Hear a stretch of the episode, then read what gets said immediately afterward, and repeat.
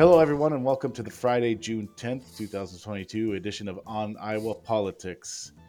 We're keeping it simple on the podcast this week, talking all election all the time. Iowa had its primary election this past week on Tuesday, June 7th. Your friendly podcasters here were up into the late hours following all the results across the state so we could report them back to you and now talk about them on the podcast. Hello, everyone. I'm Erin Murphy, the Des Moines bureau chief for the Gazette in Cedar Rapids. With me today are Jared McNett of the Sioux City Journal. Good. I uh, I did all my uh, planning for uh, talking about the South Dakota election, so I'm I'm, I'm woefully unprepared. I can oh. talk to you about uh, Dusty Johnson and uh, and Kristi Noem. Uh, we can take this thing regional. There's nothing wrong with that. yeah, yeah. We might even win like a regional Emmy or something. There you there go. If we go regional. Dream big, man. Dream big.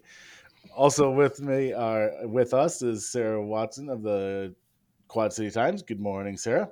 Good morning. And there's also a really competitive uh, congressional seat in over on the Illinois side we could talk about as well on, in Rock Island. There you go. Before you know it, we'll be coast to coast. Of course, uh, we're talking Missouri River coast to Mississippi River coast. Uh, and also Todd Gazette uh, opinion editor. Uh, sorry, Todd Dorman. Todd Gazette here. opinion editor for the Gazette. Good morning, Todd. A lot of Good people morning. don't know. Oh, sorry, Todd. Good morning, and I, I've just been told that the governor is uh, is, is giving me a voucher to, to leave the state. travel voucher.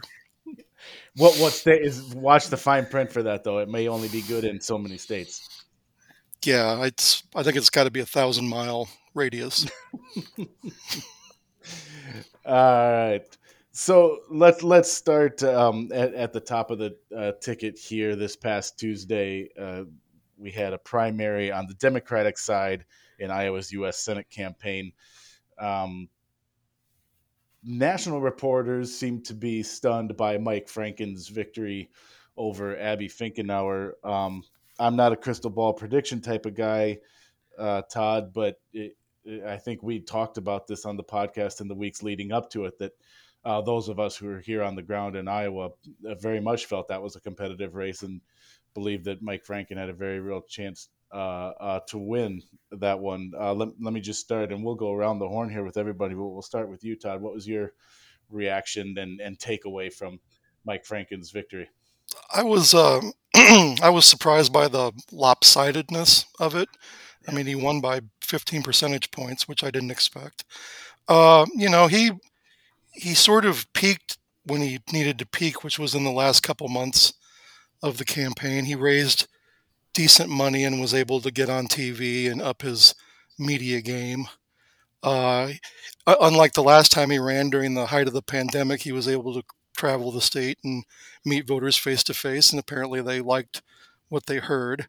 Uh, and also, you know, we've talked about before there was that two little over two week period where uh, Abby Finkenauer was sort of mired in this controversy over her petition signatures, which she she barely collected enough to uh, to qualify for the ballot, and then Republicans challenged some of the signatures, and the you know the state election panel said it was fine; she could be on the ballot. Then a district court judge said, "No, you can't be on the ballot," and then the Supreme Court ruled unanimously that she could. And during that time, of course, it was an open question on whether you know she'd be on the ballot. And I think some people decided, well, we better take a look at this Mike Franken because he may suddenly become the, the front runner and you know, in, in the race. So all of that combined, uh, you know, just just all of the circumstances just sort of lined up against Finkenauer and and Franken turned out to be maybe a, a, better candidate than we than we gave him credit for earlier and that we saw in the last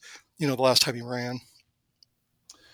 Uh, Jared, Mike Franken is from your neck of the woods over there in, in Sioux City. Um, you had a chance to cover him, uh, I believe, a couple of times during the primary campaign. What was your uh, takeaway from his win?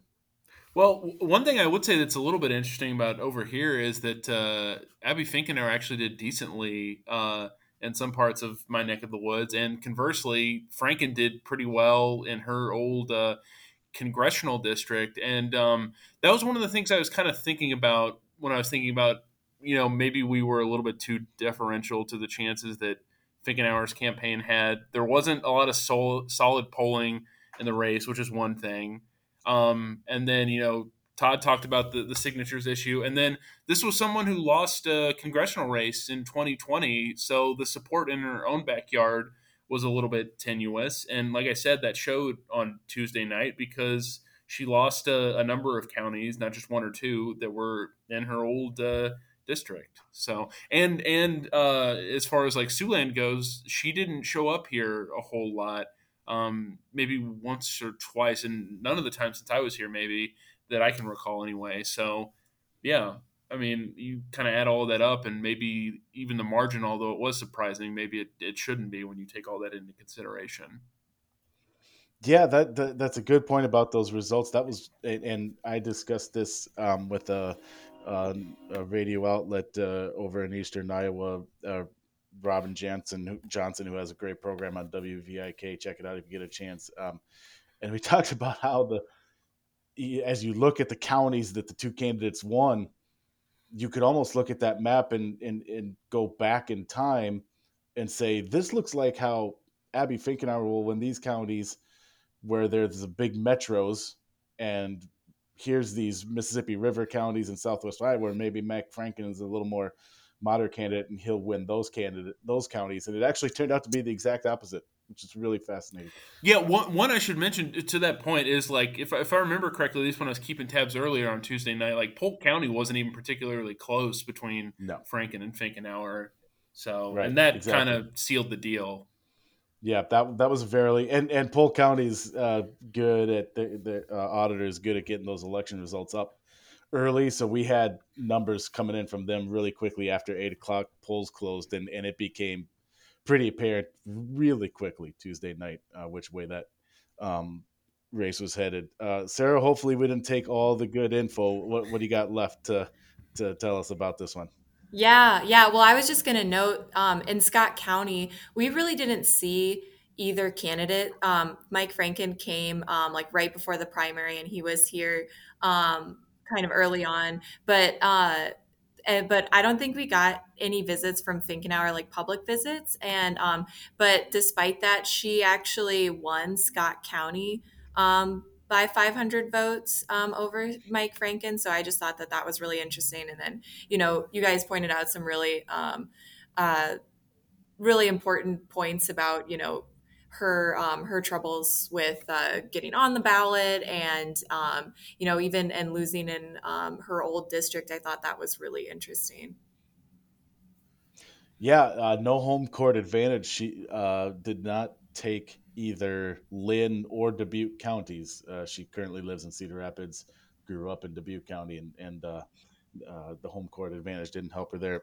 The other thing i just wanted to add to this is um, all the factors that have been brought up, I think, are great points and absolutely played into this. And and then the one that maybe we missed um, was if if you're trying to get into the mindset of where Iowa Democratic voters were in this, um, a, a huge motivating factor was who can beat Chuck Grassley, who's got a chance to beat Chuck Grassley, and and I I just think it's interesting that. Um, this is the way that Iowa Democrats feel they needed to go to to to mount a more serious challenge to Chuck Grassley in this fall's general election. And and to his credit, um, Mike Franken leaned into that argument. He he made that argument. He, he literally put it on yard signs and bumper stickers. Um, they they literally say Mike Franken the and I forget the wording off the top of my head, but it's something to the effect of Mike Franken, the candidate who can beat Chuck Grassley, something along those lines. So that you know slogan slash that case that he made on the campaign trail seems to have paid off for him. Um, the other big overarching uh, kind of narrative I want to get to before we uh, go around and talk about the different pockets of the state that we each cover is at the state legislative uh, level, where there were some really interesting Republican uh, primary results. And, and again, Todd, I'll start with you on on this one. Um, a number of primaries with Republicans versus Republicans, including some where challengers defeated sitting House Republicans, uh, a couple of interesting incumbent versus incumbent matchups. Um, what forces do you think were at play? What trends did we see um, in those results? Well, um, the legislature is going to get even more conservative, if you if you can believe that, uh, because the governor went out and campaigned against a number of several incumbents who didn't support her school voucher plan. They thought it would hurt their local public schools. Uh, the governor and, and various groups, you know, poured influence and money into those races, and and the incumbents were were not only beaten in some of those places, but beaten pretty soundly by candidates who are going to come and vote for school vouchers and and all all sorts of other sort of you know conservative stuff beyond what we've already seen. So legislature is going to get more conservative. The governor is going to be emboldened because she made these bets and ended up winning. Uh, but it's you know it's it, it's it's good for voters in that it does provide some clarity. Uh, I mean this this the November election is going to be sort of a referendum on whose vision of public education is going to is going to you know win the day. Is it going to be the governor's vision where she she takes tens of millions of dollars from public schools and gives them in schol- gives it to scholarships for private schools and and kind of continues the the uh, rhetorical assault on public schools being places where kids are being indoctrinated and threatened by transgender you know support rules and things like that? Or is it going to be, you know, Deidre DeJear I will be talking about, you know, likely talking about putting more resources into public schools, talking about reform and, and ways to make public schools better. So that's going to be, you know, that's going to be quite a contrast. We've never seen a governor, at least I can't think of one or don't know of one, who's kind of run for reelection on a on a platform to sort to to take resources away from public schools and emphasize private education. That's a big change, and I guess we'll we'll see how that you know works out.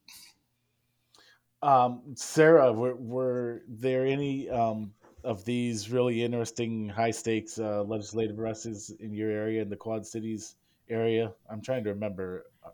There weren't any um, incumbent on uh, challenger races uh, in the Quad Cities. There were several um, newcomer. There's several uh, open districts, either legislators retiring or running for other office. Um, so, just the one in particular that we were watching was um, a primary in um, an Eastern Metro uh, district, Senate District uh, 47, um, where uh, so the winner of that, uh, it was two city council members against each other, and the winner of that, Scott Webster, is going to be facing um, uh, Mary Figueroa, and she didn't have a primary opponent, but uh, she's pretty well funded right now. Um, she has a significant financial advantage over Scott Webster right now, so uh, it seems like the Democrats are really thinking that that district is going to be um, competitive, and voter registration shows it's pretty even. De- Republicans have a slight edge, um, so I think that that will be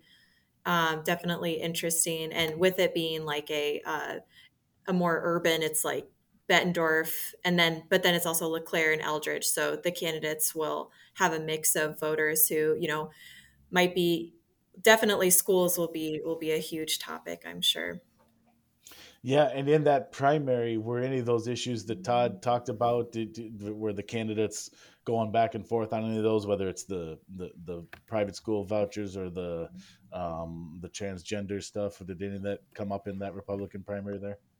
Yeah, so um, his challenger, Barry, uh, Scott Webster's challenger, Barry Long, he was really, his top priorities were um, uh, keeping transgender girls from um, participating in girls sports and um, said he wanted to eliminate the um, the state income tax and uh, was a full throated backer of the um, voucher bill. But uh, Scott Webster was supportive of those policies, but said, you know, I'm not sure if I have some concerns about uh, the voucher bill if um, we're sending money to like rural school districts as opposed to keeping it in um, uh, in house. And so he's really a, uh, uh, um, seems to be in Gary Moore's mold. Um, but he also is good friends with um, with uh, Roby Smith, who is running for state treasurer and he you know has enact or introduced these like voting law restrictions and stuff too. So so we'll see how the general election plays out. So and that's super interesting. I'm glad you said that because there's um a narrative that's been building eh, that uh, you know the governor's endorsements and that school choice was the issue that decided a lot of these. And i it, i've been doing some research and i think it's a little more complicated than that. And and shameless plug, um, watch for my story coming in in in all your favorite Gazette and Lee papers over the weekend. Um, that it, it wasn't just one issue, and that also there was some uh, financial uh, forces at, at, at, play here. So it's interesting to hear that you have an example, Sarah, of a, of a race where that dividing line was clear, but the the more I think it's fair to say more moderate, more closer to the center position was the candidate who won in that race. So it so it wasn't necessarily across the board everywhere. Now, right. Well, and I'm said, not sure if that issue oh, was. Oh, sorry. Like, go ahead. Sorry. Oh, sorry. I'm sorry. Uh, I w- I'm not sure nope. totally if those issues were like completely at uh, like the central focus. Like Scott Webster has a lot of connections being a, mm-hmm. a Bettendorf City Council member, and like a he owns a home building. So a lot sometimes too, these local races are just who do you know and who can you get to the polls for you? I'm I'm doing that little thing where you, you touch your nose because you you signaling that's exactly right. That's such a great point. Now, all that said, uh, we go back to prove the narrative to Jared over in Sioux City, where that did happen in a race up there with an incumbent, right, Jared? Yeah, and um, uh, first, kind of the big takeaways for Northwestern Iowa, I would say, is we had at least three first-time candidates uh, winning, including one in the uh, the Dennis Bush race. Uh, and then we even had another um, Kendall Zilstra who came within 220 votes of defeating Skyler Wheeler, who's a three-term uh, incumbent. And I thought that was very interesting. And the the money that ended up going into that race a little while ago for Wheeler probably made the difference in those 220 votes there. And then, yeah, specifically with the Dennis Bush race, um, Zach Dieken won that as a, a first-time candidate. And I don't even necessarily think now – that the biggest surprise is that Dennis Bush lost because we kind of talked about this that obviously governor's endorsements are important.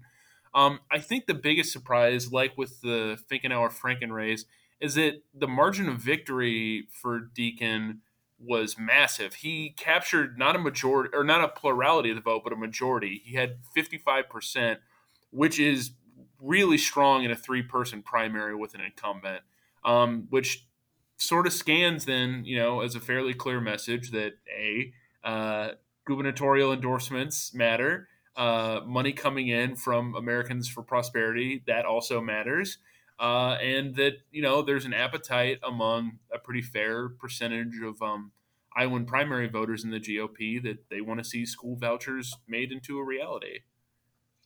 Yep, yep, and and I think and maybe what we should take away from this as we hear from the race in Sarah's area and, and, and the race in Jared's area that that you know different areas of the state have different types of voters even within the Republican Party and and uh, and to Sarah's point, candidates matter as well. Sometimes, oftentimes, even more than issues, especially at the state legislative race. So um, we should be careful of the uh, the sweeping one size fits all narrative and, and uh, really consider these races race by race. Well, and we had the uh, the district, the House District 66 race over here, where uh, uh, Representative Steve Bradley, first termer, beat longtime lawmaker, Ways and Means Chair Lee Hein.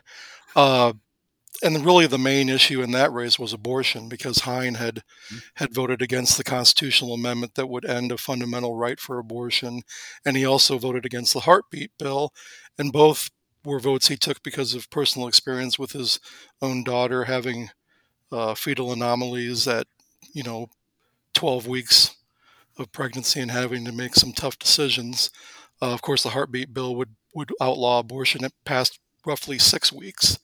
So, you know, he he had this personal experience with that issue, and but and Bradley ran as an unabashed, no abortion, no no you know, no exceptions, life begins at conception candidate. So that's uh that's how Hein was knocked off.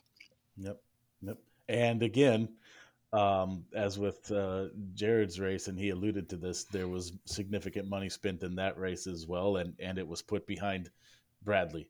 Um, the, the money went to Stephen Bradley far more than Lee Hein in that race. And, and again, I'm I'm starting to steal from my um, spoiler alert myself here, but uh, again, as a reminder, check out that story that's coming this this weekend. Um, uh, great stuff. Let's let's go around the horn one last time here before we sign off and see if there's anything else that uh, stood out. Uh, Todd, I wanted to ask you if you could tell us a little bit about Joel Miller, who's going to be running for Secretary of State uh, against Paul Pate. He had a primary. It was a county auditor versus county auditor uh, primary, and he uh, Joel Miller from your neck of the woods there in Linn County defeated Clinton County's Eric Van Lancker. What what kind of things should we expect to hear from Joel Miller in that Secretary of State race? Well, it was it was interesting. I wasn't sure at all how that was going to turn out. I mean, no one polls the Secretary of State's race, uh, and you know Miller's been sort of a, you know, he's been a little bit of a sort of a controversial figure over the years. He's he's battled with the board of supervisors over his ability to to audit, uh, you know, county accounts, and he there was a lawsuit and, and and you know lots of bad blood. Things have really quieted down, and uh, it's it's interesting. I think what set him apart was the fact that the the Trump campaign sued him for uh, sending out. He'd sent out absentee ballot request forms that were already filled out with all of the information. And the state, there was a state law that the legislature had just passed, and he he thought the law he, he could still do it under the law. It turned out he couldn't. He lost the court battle. He was one of the when when the legislature was doing more uh, more voting limits and and you know putting in criminal penalties for so-called rogue auditors who you know, do something that the legislature doesn't like, he was probably the the public enemy number one for for the Republicans who who uh, who passed that. So and it's and why that's interesting. I, I think the fact that Trump sued him maybe became a reason why Democrats voted for him. In fact, I on election night I looked at the the CNN election page, and he was one of the top stories. Auditor that was sued by Trump wins Secretary of State primary in Iowa. So I'm just like, wow, I maybe we should have covered this. I don't know, but I, I, could just hear the CNN click counters head spinning as they wrote that headline. Oh yeah, I mean because you know you've got all this national dialogue and debate about voter restrictions and democracy in peril. Well, here's a here's a guy who's potentially going to be running elections in Iowa who was someone that Donald Trump sued for trying to help people vote. So that's from a national standpoint, it's a pretty interesting story. I mean, locally, you know, it's our, our county auditor and uh, and he has done. I mean, as far as what to run on, he has done a pretty good job uh, you know getting people to vote. It's we have pretty high turnout in Linn County for mo for the most part. You know he couldn't mail you, you can't mail people absent or absentee ballot request forms. He can't. They have to request them. But so he he printed them in the local shopper that comes free to everyone. So I think like 25% of the in the in the election last year, 25% of the absentee ballots that were requested were requested using that thing cut out of the out of the shopper. So mm, yeah, so he's going to be running as someone who you know wants wants to encourage voting, wants to make voting easier. I'm sure he's going to be critical of of Paul Pate, you know, support for all of these things that Republicans have have passed and so it, it could be an interesting race. It, it's an interesting Cedar Rapids, you know, Paul Pate's from from this area also, so it's a kind of a Linn County clash. Yeah. And and real quick before we go back to Jared and Sarah here, uh, Todd, let me ask you, and we'll have time to cover this more in depth in future podcasts here over the summer. But I'm just curious to get your at at the start of the general election campaign here, um, a couple other statewide races that um, may be more competitive they've been in the past for Attorney General and Treasurer Tom Miller and Mike Fitzgerald, the longest serving um, people in those state offices in, in U.S. history. Um, Attorney General Tom Miller is going to face a, a, a, very serious candidate in Brenna Bird, who was a uh, Republican Brenna Bird, who was a former uh, chief counsel to Governor Terry Branstad. And um, Sarah mentioned earlier, Republican State Senator Roby Smith is running for treasurer against Mike Fitzgerald. Um, those are two guys, two officers that in past years have kind of cruised to massive election victories because they've been there forever. They don't usually get a serious challenge. What, what's your uh, again, just really quick uh, handicap of those two races at the onset? Well, it's a you know it's a red state now, and so Democrats can't take anything for granted. I, I, I would I would think that Miller and Fitzgerald would be favorites, although I know you know a lot of conservative voters probably really like the you know the prospect of Brenna Bird being in charge of the Attorney General's office and you know suing Joe Biden left and right. But um, and I bet they get rid of that that you know thing where she has to get permission from the governor to file a lawsuit. I think I think that might go away. I mean, call me crazy. I just I, I just I don't think that's going to survive. Oh, uh, Fitzgerald probably. I I don't. You know, I don't.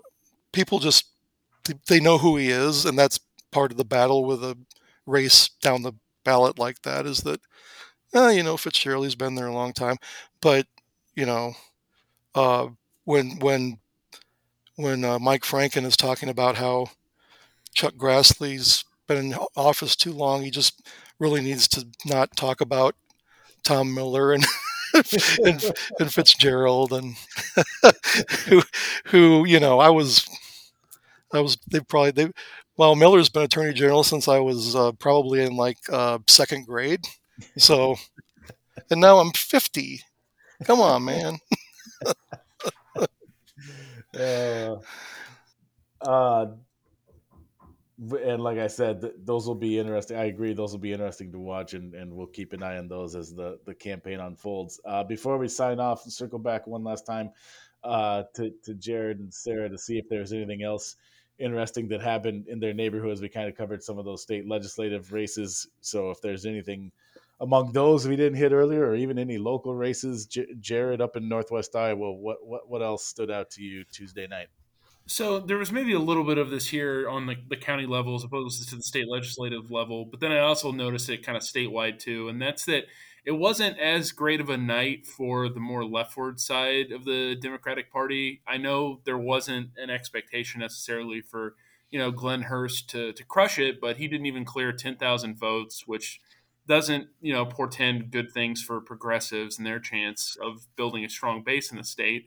And you know, on a similar wavelength to that, there was a real chance for a progressive to win down closer to you in uh, House District 36 because there was like six candidates running in that race, and you know, surprises can happen in that big of a field. And uh, Jalen Civil uh, got 21% to about 49% for uh, Austin Bath, which that's a sizable gap. And then, like I said, here in the county level uh, for uh, supervisor, the kind of more established candidate in the Democratic primary um, won that one too. So if you're you know more on the left wing of the Democratic Party, Tuesday wasn't you know the the greatest night of your life. Yeah, that that's a good point. The one exception I will point out to that, and this was fascinating to me uh, here locally, is the Polk County attorney race. Uh, the mm. primary uh, was won by Kimberly Graham, who podcast listeners uh, that name may ring a bell. She ran for um, oh gosh, this ter- terrible. Uh, Todd, was it governor or senate? I think she ran for the Senate. It was a Senate primary. I knew yep. it was one of the statewide ones, and uh, for please uh, listeners forgive my just god awful memory and brain camp there. But anyway she's uh, uh, um, a very progressive candidate and and uh, was not super successful in that race either but uh, came into this and, and, won a competitive primary for uh, the democratic race for polk county attorney. So that'll be an interesting one to watch. Which is yeah and it's interesting because the, the national trend in the elections this week was you know toss out these you know, liberal prosecutors yep. because the crime's gotten so mm-hmm. bad, and Polk County went kind of the different direction. Yeah. One one other one for me, because um, uh, Todd kind of mentioned uh, Trump a little bit, and this is this is a small thing, but um, in the Senate District uh, Three race, which was two uh, first time candidates, Lynn Evans and uh, Anthony LaBruna. Uh, Lynn Evans got sixty four percent of the vote against a guy who could actually claim that he worked for the tr- Trump administration. Uh, LaBruna was like a liaison for the Department of Commerce, not not for very long, and he was only a recent you know transplant to the district anyway. But I would still think that you know that maybe would have helped a little bit more that it ended up helping out in that uh, that race. Yeah, that is interesting. All right, Sarah, bring us home. What what uh, what loose ends do we need to tie up in the Quad Cities area there? Yeah, I will just say, um, you know, uh, there was that that trend of kind of uh, more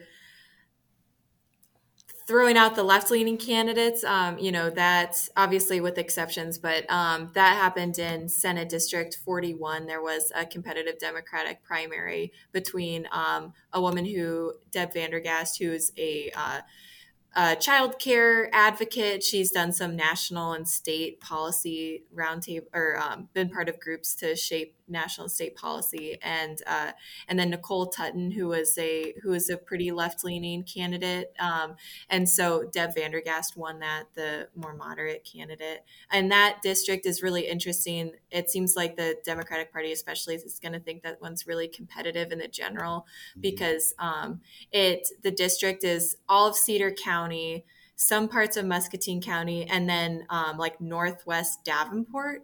Um, so it's a it's a real mix of urban and rural uh, voters that I think will be interesting come the general. All right, plenty for us to watch and follow, and report back to all our listeners here on the podcast in the in the coming months. We're in the general election now. Uh, Godspeed and good luck to us all. That'll do it for this edition of On Iowa Politics. We hope you enjoyed it. If you did, tell your friends, subscribe to us wherever you find your podcasts, and you can send fan mail to podcasts at thegazette.com. And make sure you stay up to our stay up to date on our team's coverage of state government and the campaign trail on our uh, newly branded On Iowa Politics newsletter. You can subscribe to that at thegazette.com. And don't forget that the work of everyone you heard here today can be found on the pages and websites of the Quad City Times, Waterloo, Cedar Falls Courier, Sioux City Journal, Mason City Globe Gazette, Muscatine Journal, Council Bluffs Daily Nonpareil, and of course the Cedar Rapids Gazette. For our team, Sarah, Jared, Todd, and our producer Nathan, I'm Erin Murphy. Thanks everyone for listening, and we'll see you again next week. Get a daily update from the Gazette with our daily news podcast. Add it to your podcast player or your Alexa friendly device to get a bite sized local news update each day. Check it out at thegazette.com slash podcasts.